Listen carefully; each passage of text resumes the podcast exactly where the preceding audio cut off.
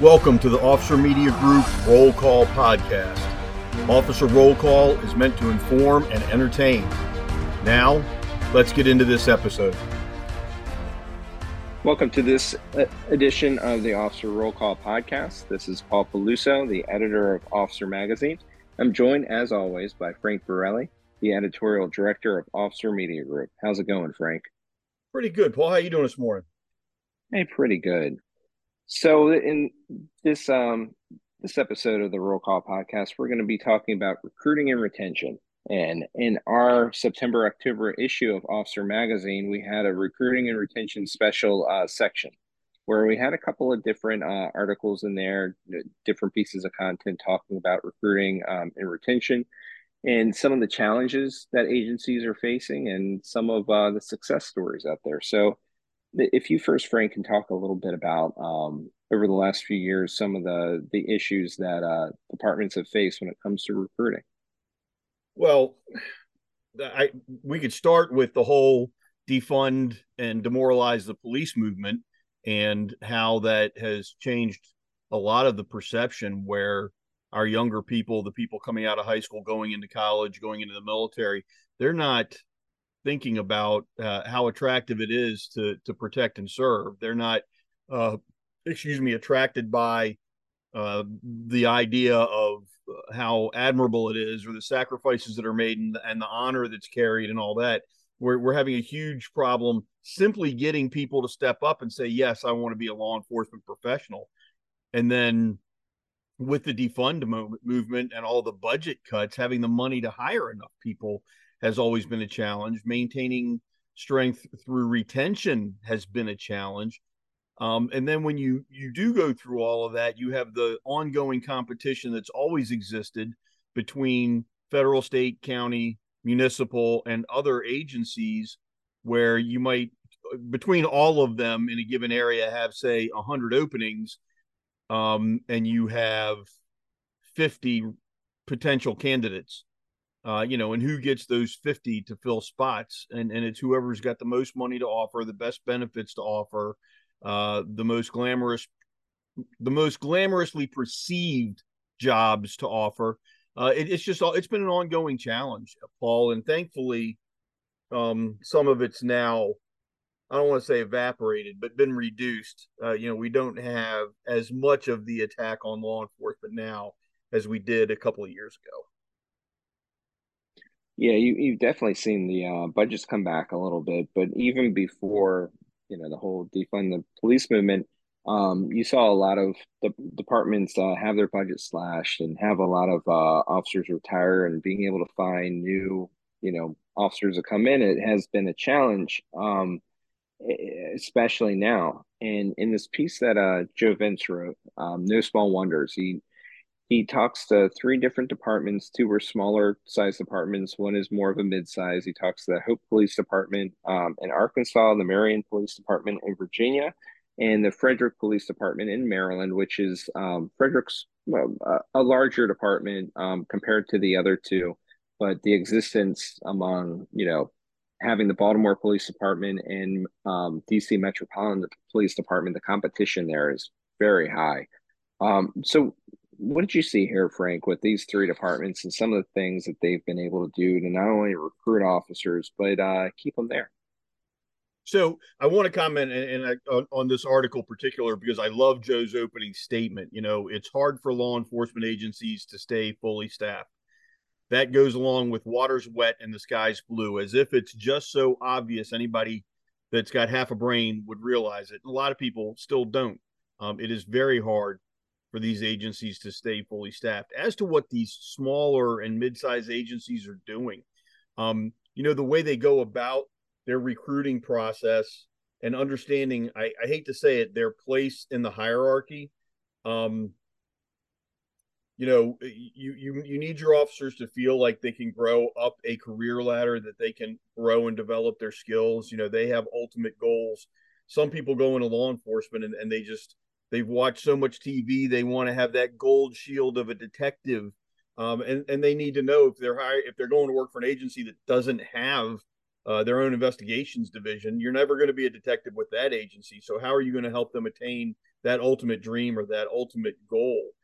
Um, you know, some agencies are just hiring now to develop officers that are going to be good at other agencies and they become a trusted source for quality officers and that's that's how they that's that's their sales pitch is you want to go there they they're not hiring right now or you don't meet their requirements but you come work for us and we'll help get you there. Um you know they several of these folks talked about reputation. Uh you know in the 80s, if you worked for a small municipality, it, it's sad to say a lot of times the, the term town clown was thrown out. Um, you know, for the officer that worked that little three, four, five man agency, uh, the agency didn't have a reputation for professionalism or education or efficiency or, or anything that was really redeeming.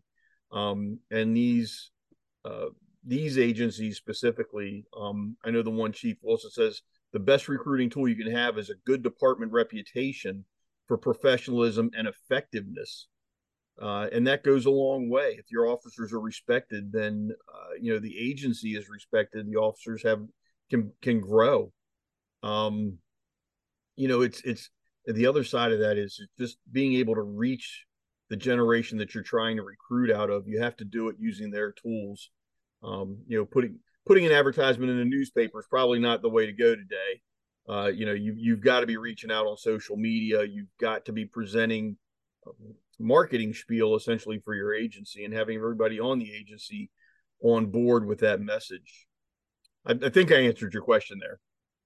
Yeah, I, I, think also, especially for these smaller agencies, um, you know, this isn't the NYPD or LAPD where they, you know, can advertise throughout the country on websites, on billboards, even in other states.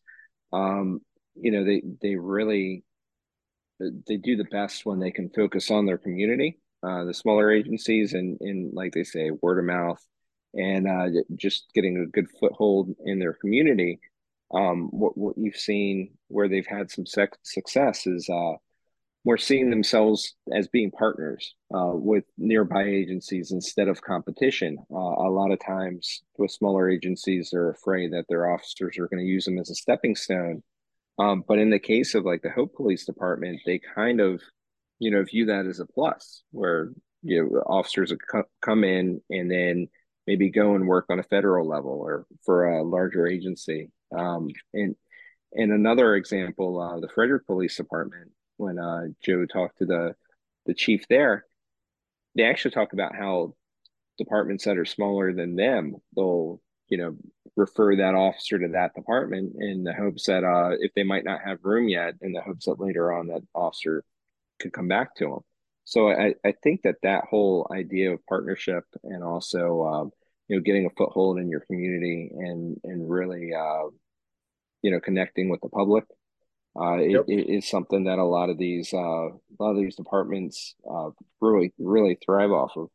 Um, another thing that these chiefs talked about too, Frank, was uh, opportunity.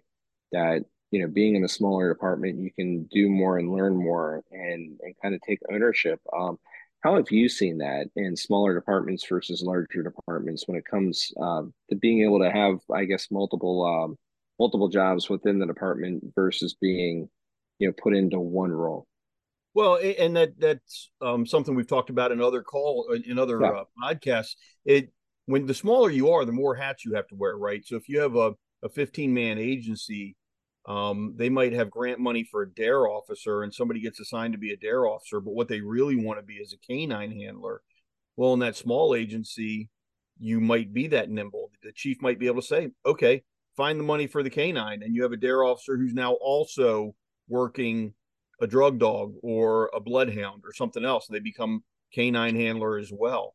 Um, you you have officers who might do investigations. I know of an agency's 20 man 22 man agency and they have two dedicated investigators, which is a lot for a 22 man agency, but they get away with it because uh, one of those investigators also works uh, traffic enforcement specialty assignments, and the other investigator is one of their their trainers. He's one of their firearms instructors. So you know, wearing the multiple hats uh, is both a challenge and a blessing because it allows the officers to attain some of their own personal goals, but then they have to stay up on all of the certifications and training requirements for every different hat that they're wearing. You know, I joke about how in really small agencies they don't have a cyber crime division, and the guy who plays the most Fortnite is the gentleman who, mm. or, the, the, the female officer that's uh, hooking up everything because the the chief doesn't know anything about. He doesn't know what an HDMI cable is or um, Cat 5e. He he doesn't know what those terms mean. Um, so you know the officer that has the most knowledge is simply leaned on to do it. Um, it may not be a matter of qualifications. Uh, it's it's really a mixed blessing when you look at those smaller agencies and, and the way they can do things. So I, I want to briefly jump um, to an article that I had in the July August issue. Um, the Command Q and A feature, which you guys can also listen to the Command Q and A uh, podcast as well that we have. Um, this was with Sheriff John Pollock from the Branch County Sheriff's Office in Michigan, and it was about recruiting and retention challenges uh, that they have faced. And he lists a, bunch of stuff here. Um, the current misrepresentation of law enforcement, um, like you said before, Frank, the uh, the police uh, calls from from before. He said that that's really caused a lack of applications, and then when you couple that with uh, low pay, um, with smaller, you know, law enforcement agencies like theirs, it's really uh, been a struggle to recruit more um, new officers and keep the ones that they have. Um, that they've gone through several budget cuts uh, throughout the last few years.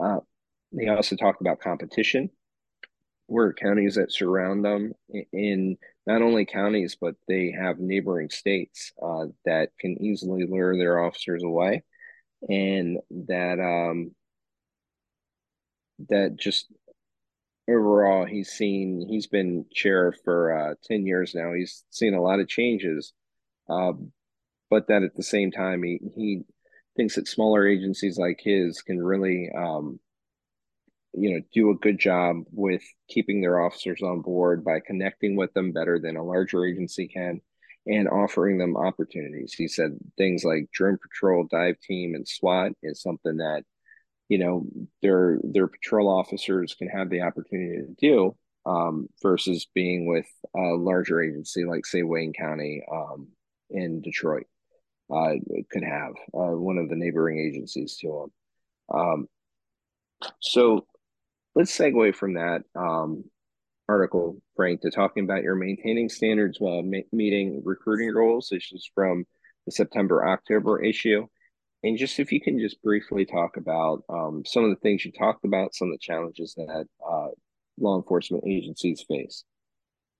So, you know, we've come a long way from uh, the 60s when um, a lot of agencies, the, the people who got hired were just, uh, you know, the sheriff's buddies or the, or the chief's buddies or buddies or anybody who stepped up who had been in the military and was therefore considered uh, adequate to wear a uniform.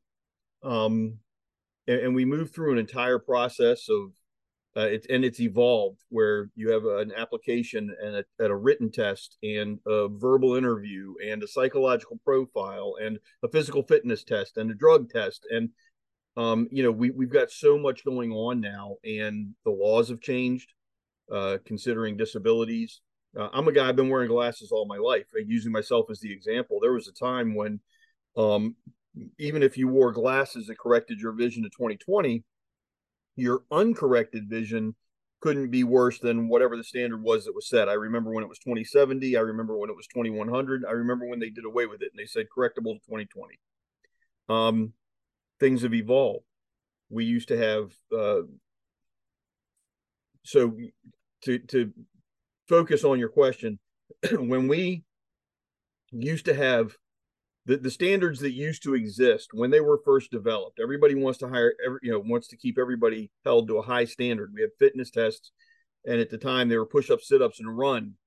And some agencies had olympic level time set as requirements for their run or um, you know special forces military grade push-up and sit-up requirements for for their hiring standards.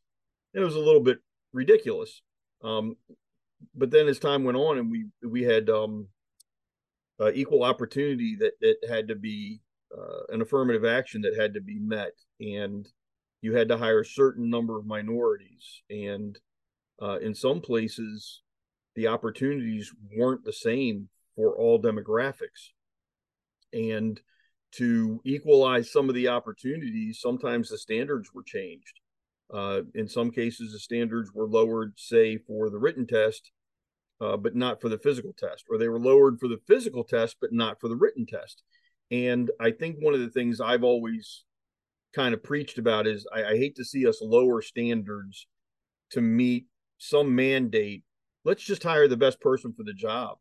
Um, I, have been a big believer in in set your standards, and just whoever gets the highest scores on the written test, whoever does best on the on the physical fitness test, whoever does best in the oral interviews. Um, you know, they pass the drug test, they have a clean criminal background, their psyche eval says they're not homicidal, suicidal, don't have a God complex. Make them the job offer. Excuse me, make them the job offer. Let's just hire the best qualified candidates that can that can serve our communities the best. I think ought to be the end goal, but sometimes it's a challenge to do that when you get a whole bunch of legal mandates or restrictions on what you can test and can't test and who you have to hire or can't hire. I think it becomes a challenge.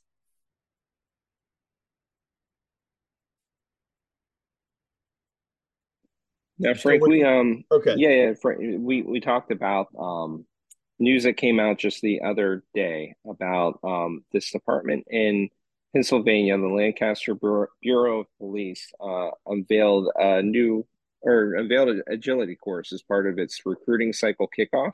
Yep. Um, can you know you talk about this because you know agility courses and um, you know physical uh, assessments have have been along a part of um, of not just the recruitment and application process, but making it through the academy and, and can I guess in, in a way be a deterrent sometimes, like you talked about being held to such a high standard. Um, can you talk about what they're doing in Lancaster and how that may help uh, with the recruiting? Well, so one of the biggest challenges, though, too, Paul, was that the, the physical standards being used had no applicability to the job that would be done, right? So for, for a hiring agency to say you have to be able to do 50 push-ups and 50 sit-ups, but you have to do both in uh, three minutes and then you're going to go run two miles and you have to do it in this amount of time. Well, running can be part of the job. You, you chase people, but I've never ever seen a police officer on duty be required to do 50 push-ups or sit-ups. It was purely a measure of um, strength and uh, endurance.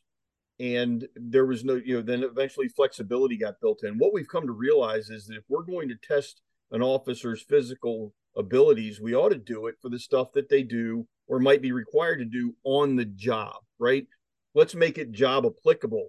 So, uh, for instance, in this one, they they start out sitting in a patrol vehicle.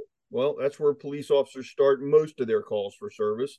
So here you are sitting in this patrol vehicle. You have to exit the vehicle, climb a five foot high wall. That's that's not uncommon. Crawl under a two foot high by 10 foot long obstacle. So we're going to crawl under two feet for 10 feet of distance climb through a window. That's a realistic possibility. Identify a suspect and drag that 150 pound dummy for 15 feet. Um, and all of that testing is inside of about 150 yards. Now, if you can do that stuff, those are all things you might actually have to do on the job. Now, to make sure you're doing it fast enough and we're testing your endurance levels, they set a time limit of one minute and 36 seconds. That's excellent. Um, you know what, what we're seeing is we're getting away from agencies setting standards and then modifying those standards based on height, weight, gender, um, age, and and the military's done it forever, and that's where most agencies picked it up from. You know, if, if you're in the army, you have fitness standards that are based on your age and your height. Based on your age and your height, you have a maximum weight allowance, and then you have standards that you have to meet for push-ups and sit-ups and run or now the military's changed it for their army uh, the army has for their combat fitness test which involved deadlifts and other stuff which is much more applicable to what you might do as a combat troop excuse me and i think that's where the focus is and i like to see uh, what agencies like lancaster pd are doing where we give an agility test we give a fitness test and it's applicable to what might you might have to do on the job. I know of a sheriff's office where they give the recruits obviously empty unloaded firearm, but they have to pull the trigger 30 times with each hand. And you think, well, how hard is that? You pull a trigger. Well, you pull that trigger 30 times and it's a 12 pound trigger, your forearm muscles really start to feel it. Can you really do it? Can you pull the trigger 30 times with both hands? Some people do it with their strong hand, not their support hand. I love seeing these tests that are more job performance applicable and less I, objective to strength overall. I, I, I think this is a better way of doing it. I like to see the changes. Yeah, one thing that Lancaster's doing is not only you know changing their agility uh, course and, and standards, but but uh, be able to offer it out there to potential recruits uh, so that they can try it and see where they are. And um, also something that they're doing as well, you have to be able to you know meet the standards to enter the police academy. You no longer have to meet the standards to just become a recruit um, to, to take that first step. And one thing that they said in this report was that, you know, that that the recruits can do this and that they will work with them to, you know, make sure that they can um, complete these, you know, exercises and and you know pass the course so that they're ready. And I, I think that is uh, it just goes to show that when you can connect with the community and you can set up a partnership and not um you know it's different than it used to be where you you would departments would expect to have people knocking down their door and they can pick and choose. Now you have to actively go out and uh try to get these people. Um, yeah you have to make you have to I, work. I think that's what they're doing. Exactly. You have to work to make it an attractive calling um the only thing i would do different i think looking at especially at this piece about lancaster I love the fact that they're putting it out there. I love the fact that people can try it out and see where they stand. I think anybody given these tests, the agency should keep a set of generic duty belts with blue guns and, and batons and handcuffs and all of the weight that you would normally wear, body armor, everything, and test in that. Taking this agility test in PT clothes, you know, sweats and a t-shirt is a, an entirely different proposition than doing it in utility pants uh, with a gun belt on, with 10 pounds of stuff in that gun belt, wearing soft body armor under a t-shirt or a duty shirt. Different thing. I think we need to do that. But yes, they abs- the agencies absolutely now have to work to make it an attractive calling rather than just picking choosing from the people knocking down their door. I'd like to thank everybody for joining us on this uh, episode of the Officer Roll Call podcast. As always, if you have any questions, suggestions for us, reach out at editors at officer.com. And uh, thanks for joining us on this uh, this episode, and we look forward to joining us on the next one. Take care. Thank you for listening to this episode of Officer Roll Call. Be sure to check back every two weeks for a new episode. Stay safe.